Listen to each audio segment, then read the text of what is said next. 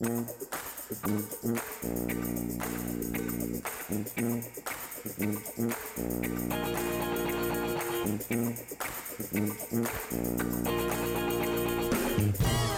June 22, 2020, Representative Brian Cutler was elected the 141st Speaker of the House.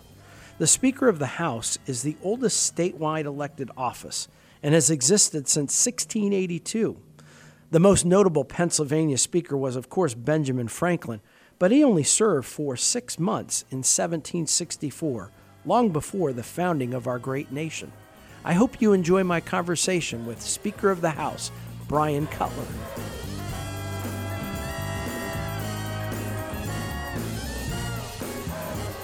Welcome to Brews and Views. I'm Matt Brouillette, president of Commonwealth Partners Chamber of Entrepreneurs, and I have a second time guest with me. Uh, he has a new title. Speaker of the House, Brian Cutler. Uh, Brian, thanks for joining me for Brews and Views again. Yeah, absolutely, Matt. Looking forward to it. I, I went back to look at the last time we chatted. You were uh, my seventh guest, so it was episode seven, which was hard to believe was back in January of 2018. And uh, your title then was Majority Whip. Uh, and you already blew through another title. You're like one of these guys climbing in the corporate ladder, right? Uh, uh, you were majority elected majority leader uh, back in November of 2018. So um, a lot has happened since we sat down the last time here at Brews and Views. And folks that, that don't know Brian's uh, um, backstory, go back to episode seven. I think you'll really appreciate uh, hearing Brian, how he grew up and losing of his parents, and just really shaped the, the man that he is today, someone of integrity. Uh, and I think that everybody, Democrats and Republicans, would say, look, Brian is a straight shooter. Uh, he's the guy, he'll tell you where he stands. He's not playing games. And I think that that's why, uh, Brian, it was very easy for you to become, uh, well, only the third Lancasterian uh, to become the Speaker of the House, 141st, I think, if our, our counting is, is correct um, and the first speaker from Lancaster in nearly 100 years. Uh, so, uh, and on top of this, I think one of the fastest climbs from a rank and file member to becoming speaker. Uh, if I'm correct, did I miss anything in there? No, no, I think you hit it all, Matt. Um, it certainly has been quite the journey since the last time I was on. My role as whip uh, obviously was to be assistant floor leader and to count votes and figure out where the caucus was on issues. Uh, honestly, that role I think really created quite the foundation uh, that set me up to eventually run for leader when that spot became available and now speaker because the job of whip and our, our new leader, Kerry Benninghoff, uh, also took roughly the same path. He was whip previously, now he's leader again uh, to replace me. Uh, the reason I share that is because you build those relationships yeah. with the members, and you you you go and you know you find out what's important to them. You find out what they can vote on or where they can be on a particular issue, or if they have a concern, what they need changed in order to support it. And by working through the caucus like that, I think it naturally builds trust and then puts puts you in a position where if and when an opening occurs, uh, such as was the case for me, uh, 18 months ago uh, when leader Dave Reed uh, left the legislature. I became you know the assumed person who would run to replace him at that point. Uh, we came in and we had quite an aggressive calendar. Uh, we changed uh, the approach that we had really taken previously. Through 18 months, we had passed 559 bills in the House. 121 of those uh, were actually signed into law. There's actually 12 pending, I think, heading to the governor already. So that number will continue to go up. And if you look at past sessions, that aggressiveness far outpaces other sessions mm-hmm. that we'd had previously with a full two year term. And we're going to have another budget to pass. Uh, so we're also going to be building on that bill total. And for those individuals who, like me, are concerned about an overly broad or reaching government, don't worry. Uh, nearly four dozen of those bills were repealers that were getting yeah. rid of old yeah, so and just outdated passing, laws. Yeah, just passing laws isn't necessarily a good thing, right? Right. Uh, having a lot of laws, but you did uh, repeal a bunch of them. Uh, Brian, if, if we could take a step back, just for, I mean, some of our listeners are well versed with how state government works. Others, uh, really, it's uh, they're paying attention from afar. Uh, they're you know they pay attention to politics because politics has gotten into their business, uh, not because they're they're political junkies uh, like we are. The Speaker of the House is elected by both Democrats and Republicans, the entire body, and then as you go down, the majority leader is just elected by the caucus, um, and so and there's different roles here. Uh, so maybe you can you, you described a bit about how whip you're right. kind of, you're counting noses. You're like, how do we get to 102? Right. That's that's the magic number with 203 House members uh, to pass a bill that your job is to count those noses, all, all of the ayes and and the nays, um, and then as majority leader, which you served uh, really for less than two years uh, uh, here, uh, the function there, and then then talk about yep. your new role as the Speaker of the House. Yeah, as a majority leader, it really has two components to that job. Uh, the first is the day to day administration of the caucus, which means all 600 and some employees ultimately report to the majority leader's office. So that's employees in Harrisburg as well as district office employees. You set the personnel and policies for the caucus, the budget for the caucus, and any expenditures related to the members and its employees. So it has an administrative side, but then it also has the policy side, which sets the calendar. And for those who may not be familiar with what the calendar yeah. does, it actually puts the bills on that will come to the floor for a vote. So the majority leader definitely drives the policy that the caucus will be advancing. So My, if it's not on the calendar, it's like it's not a priority, right? Or it's not uh, something that the House is going to consider. So uh, a law, some a lawmaker that's writing a bill wants to see their bill on the calendar, correct? Correct, yeah. Once it comes out of committee, uh, it would presumably go on the calendar. It would be caucus, which is when the Republicans and the Democrats each talk to their own members. And then from there, uh, my rule always was uh, work it from the committee up. If they had a majority of votes in the committee, then it was up to the chairman or the chair lady if she wanted to move the bill. And then if we had a majority of support in the caucus, then we would talk about moving it on the floor. I was very fortunate. I think all the bills that we moved always had a majority of our own caucus. Some of them were close. Mm-hmm. Uh, most were not, however. Most of them were unanimously supported by the caucus. And more importantly, most of the bills we moved also had Democrat votes. And sometimes it would be two or three, and sometimes it was as many as 24. Mm-hmm. So, you know, we certainly were trying to find that consensus on the policy. The other thing that we did that was very different was in terms of the groupings of the bills, we, we adopted a theme motto where we would try to group all the similar bills so that it made it easier because you have the same committee staff there available on the floor, you know, the same chairman uh, and the committee members would be keyed in on the debate, and then you were able to be much more efficient in terms of moving the bill out of committee onto the floor and through the, through the amendment process and final passage. That also helped with messaging. And it helped with keeping our members focused on the different issues because while we might be doing jobs and economy this week, uh, we might be doing, you know, agriculture the following, and we would it, we would interlay those schedules one over the other so that you were doing the committee work this week for the bills that you'd be r- running next week. So there's a huge timing component involved with the majority leader's role. And the big difference with the speaker is well. Before you go on sure. to the speaker, uh, because uh, you said, well, "Hey, we were moving bills, getting consensus."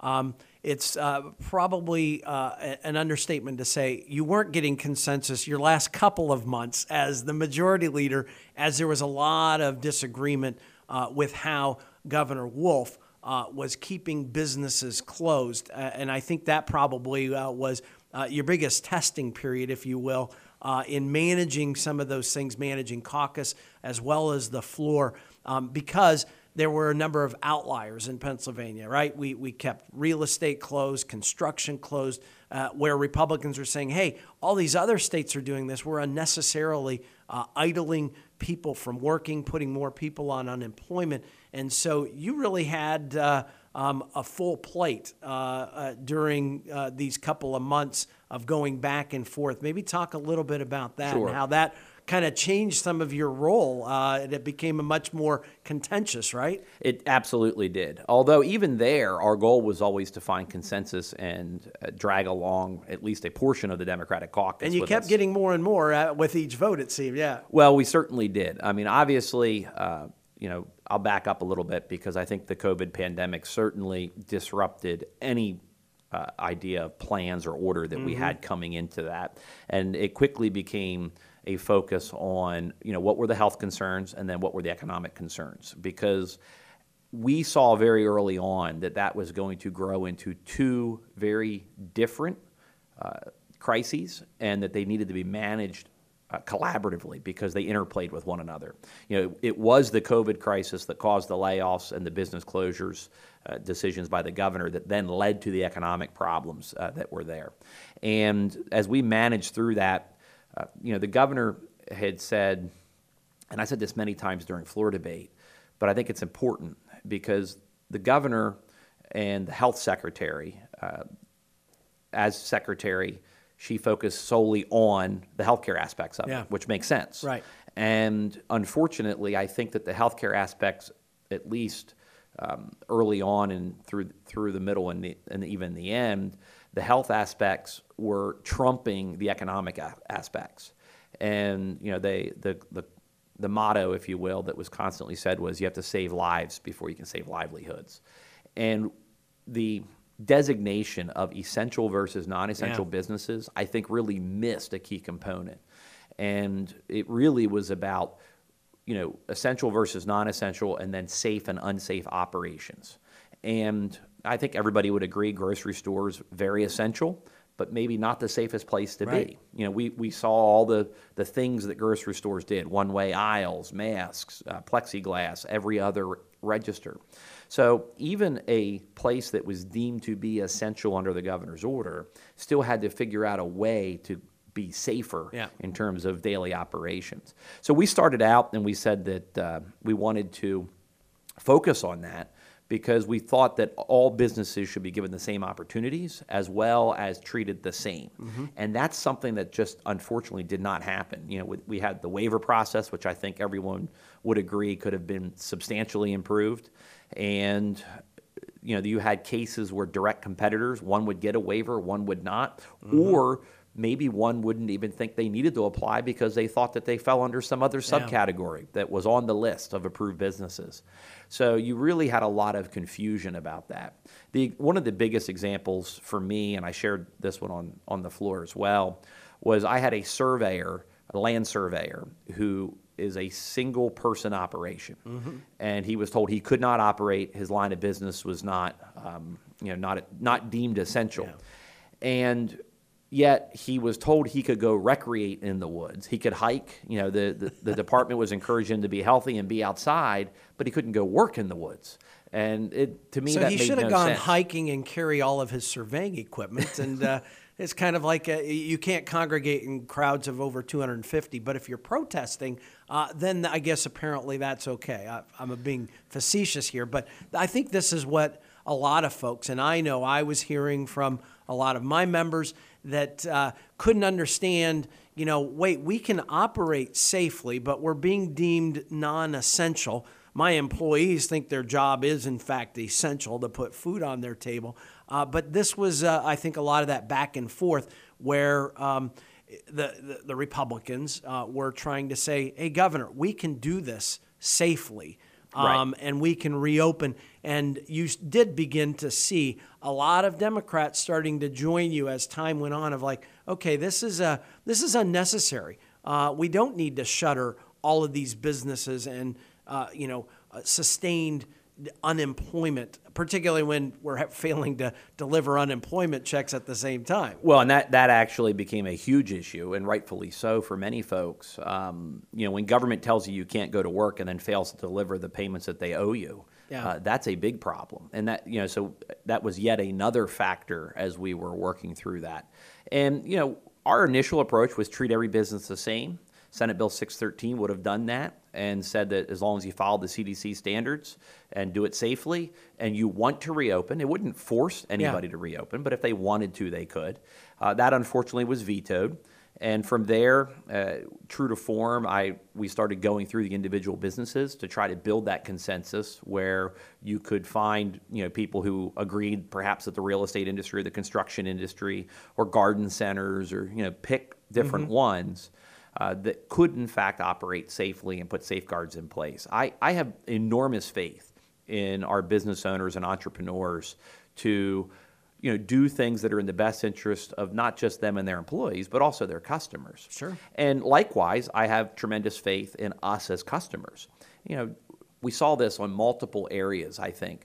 Businesses that were deemed essential still might not get customers because we as customers said, "Well, I don't really need to go do that Yeah. right now." Yeah.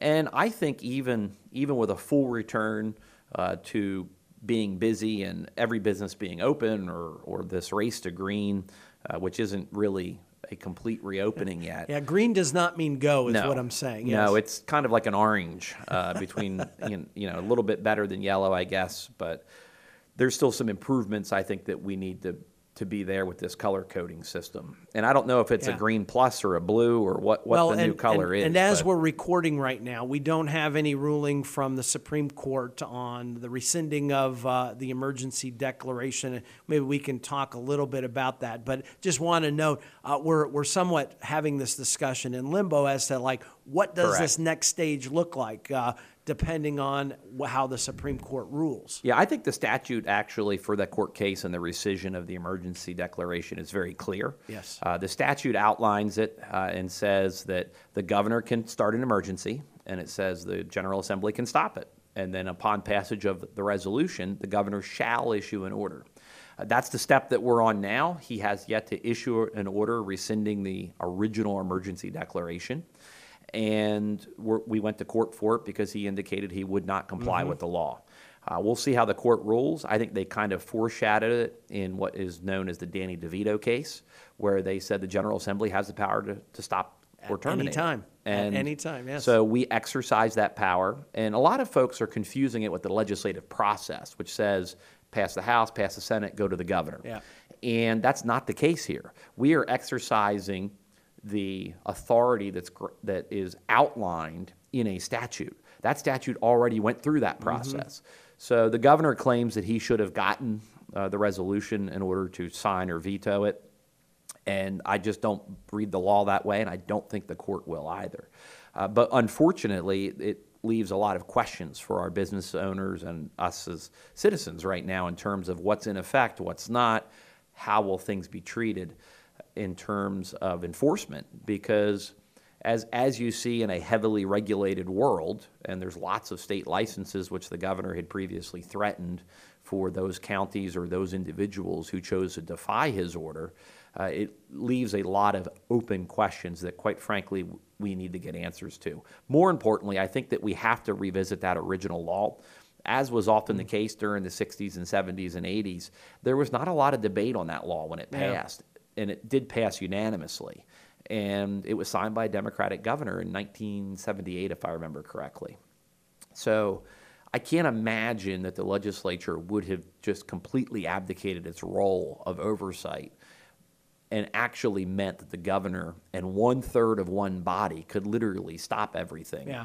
going Just forward. using an emergency declaration. Correct. And 90 days uh, seems to be an outlier in the country. It that is. Most states grant 30 days and then require uh, uh, Approval. approval from Yep. the legislative branch. So I, I think, and I know that there's some legislation that is even working its way to amend uh, some of these laws and even the Constitution, I believe. Yeah, uh, we're running a dual track there, both the Constitution and, and the laws, because I think that it's something that once this is over or as we near the end, we need to have clarity for future emergencies.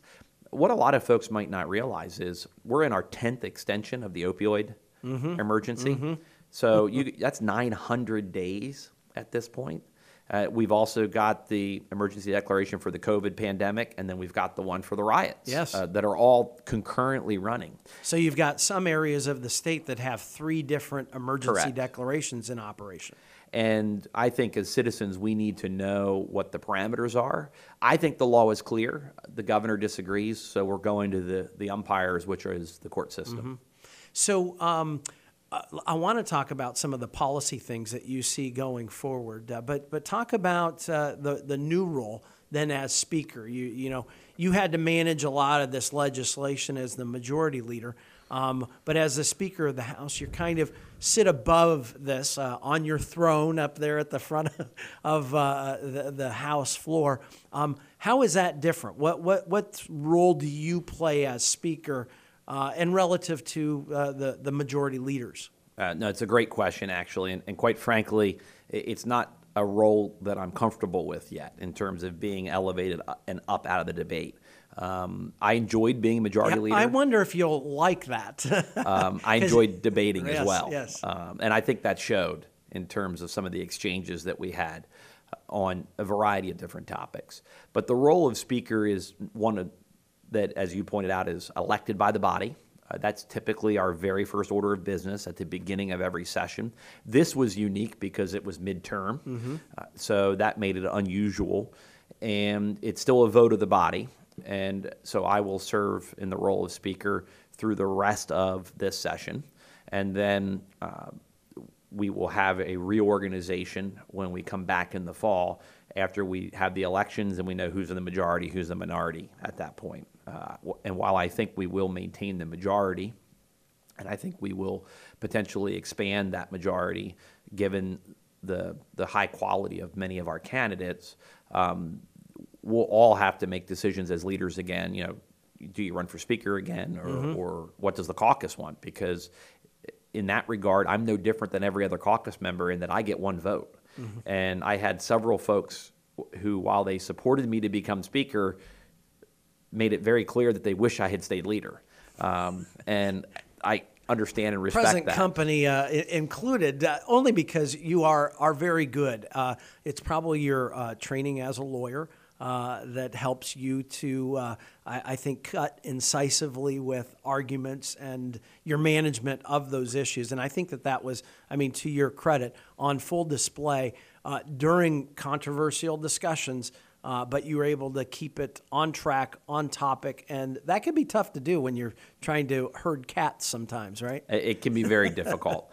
Um, and one of the things that makes my my uh, press secretary uh, Mike Straub very nervous is I typically don't read from prepared comments. Um, you know, I'll have a dozen or two dozen bullet points.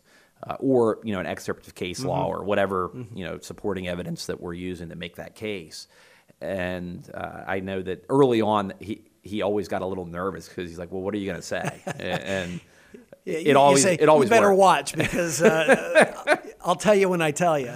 yeah, so um, it's it's definitely a very different role, and it's it's a nonpartisan role uh, in terms of being the umpire, in terms of you know what's inbounds and out of bounds, in terms of amendments or the breadth of debate. Uh, I tend to be a real stickler for the rules. That's very important to me. The decorum of the House floor mm-hmm. is very important to me, and the institution. And I, I think uh, the first two days of last week, so I was elected on Monday, and then we had reg- we jumped right in the regular voting session on Tuesday and Wednesday on some pretty weighty issues uh, like police reforms yep. and the uh, state system of higher education, the PASSHE system. So that's our state colleges. I, I have one in the district being Millersville University. You know, it was a reform bill for them as they're seeing student enrollment drop and costs go up. Uh, like any other business, they've got to realign uh, with their mission to what the students actually want. And quite honestly, we don't know what the students are going to want in the fall because we don't know what the health outcomes could be. And it it really is a question of will it be in person, will it be online, what does that look like? So there's a lot of questions and policies and laws that we have to get in place in anticipation of reopening the educational system early next fall. And you know whether that be college or K through 12 or uh, whatever uh, programs like at trade schools need to be ready because uh, trade schools, for example, yeah. are very difficult to do online. Yes. I have a friend of mine who's an electrician who teaches at at, at a Votech, and he had to develop an online curriculum, and he was talking to me about how difficult that was. so you know, with uh, Zoom and YouTube uh, and and different things, you can do it, but it's not something that I, I believe we were readily adapted to. So, you know, I watched my own kids grow through their educational experiences. Uh, I had well, I guess it's easier to say what grades they're going into now. Uh, I will have a senior, a 10th grader, and a 7th grader this coming year.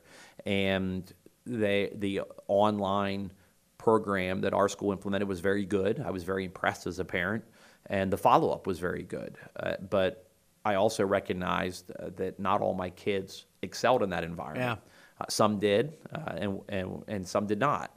And it, it's just that balance, but it also proves that we're all unique individuals that learn in very different ways. So, uh, usually uh, at the end of uh, June, you get a long uh, kind of summer break, if you will, of not having to be in the capital. Uh, but given uh, one, an incomplete budget, I mean, I think you've got about two thirds done because you fully funded Right. education and did five months for, for m- most of the rest of, of state government. Uh, along with what you've just noted, hey, we don't know what the fall looks like from education standpoint or whatnot. Um, uh, should we expect to see the House uh, in session uh, this, you know, July and August and, and going into September? Because usually there's that break until what, mid September? And Right. then pretty limited going into an election year. But uh, you've got a bu- another budget deadline uh, at the end of November. So there's a lot of moving parts still. There certainly is. Uh, Stan Saylor, our chairman of appropriations, and his committee did a great job of getting the first part of the budget done and aligned it with our revenues. Uh, we're going to have some work to do between now and uh, the end of November when we expect the revenues to, essentially run out at that point. We're also waiting to see what the federal government does. We don't know yet in terms of what they may or may not provide to the state in additional aid. Uh, what we do know is we're looking at a, a pretty big deficit as we head not just this budget year, but into next budget year as well. It'll be several billion dollars. And now we did keep back a large portion of the the COVID dollars that the federal government gave us, a little over about 1.2 billion, roughly, that is kind of sitting in reserves. And I really think this is a cash flow issue more than anything because as we're reopening, you're seeing the economy. You know, I saw lots of help wanted signs driving up uh, here today, so that that's a good sign.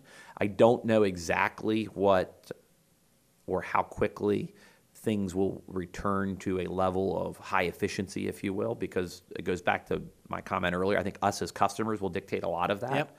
But I know that the restaurants I've seen have all been pretty busy. Uh, now, granted, they're at 50% capacity, I think, but they are certainly returning to a level of, of being more normal. And, and that's good. But, you know, the other thing is there's just so many unknowns. I think that will likely dictate what our session calendar is more than anything. And that is a new role as speaker. Uh, the speaker traditionally picks what days you're in session. And one of the challenges that we had in September, for example, are some of the Jewish religious holidays. Yes, yes. And, and when they fall. Uh, but I think that you know we'll be able to manage that through July and August here in terms of uh, getting done what we need to get done. But also, there's a lot of groundwork that needs to happen, and that's probably one of the things that I learned in the majority leader's office. Because the way our calendar works, you're working this week on what you will be doing the next week that you're in on the committee level, but at the si- same time, you're simultaneously running the floor, which was what was passed from last committee week. last Yeah, week. yeah, right. And you've got to coordinate all of that. And while it may look fairly easy, one of our members used a, a description that I thought was very good. He said, A lot of folks think this is like playing checkers. You just move stuff as quickly as you Mm-hmm. can. He said, But the reality is, it's like playing chess. You need to be looking out two, And three, 3D four chess. days. 3D, yes. yeah. So Multi-level. it was it was a good analogy, and it's certainly an issue that that we'll have to deal with all through the summer as we prepare heading into the fall. Well, uh, at, at the risk of uh, running on and on, because we could talk about a lot of uh, things uh, going forward, um, but I want to have uh, a reason to have you back again. to- Okay. To, make you the third. Uh, A three-peat. re- yes, a three-peat. Um, but want to say congratulations on being elected Speaker of the House, the 141st. Um, and uh, it's, it's been great knowing you for so long and to see somebody rise up that path uh, that has integrity, uh, that cares about the Commonwealth, um, and that does so, has principles, uh, but you understand look, this is a give and take. There's always going to be compromise at the end of the day. You never get everything you want, uh, but as long as we're moving Pennsylvania in the right direction, I know that that's what your passion is. So I wanted to say thank you, congratulations, and thanks for coming back on Brews and Views. Uh, very happy to do it, and look forward to the third time. All right.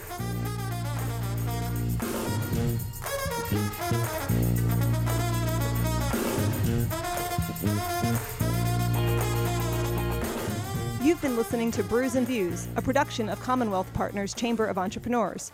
Find us on Facebook at Commonwealth Partners and follow Matt Brouillette at M A T T B R O U I L L E T T E.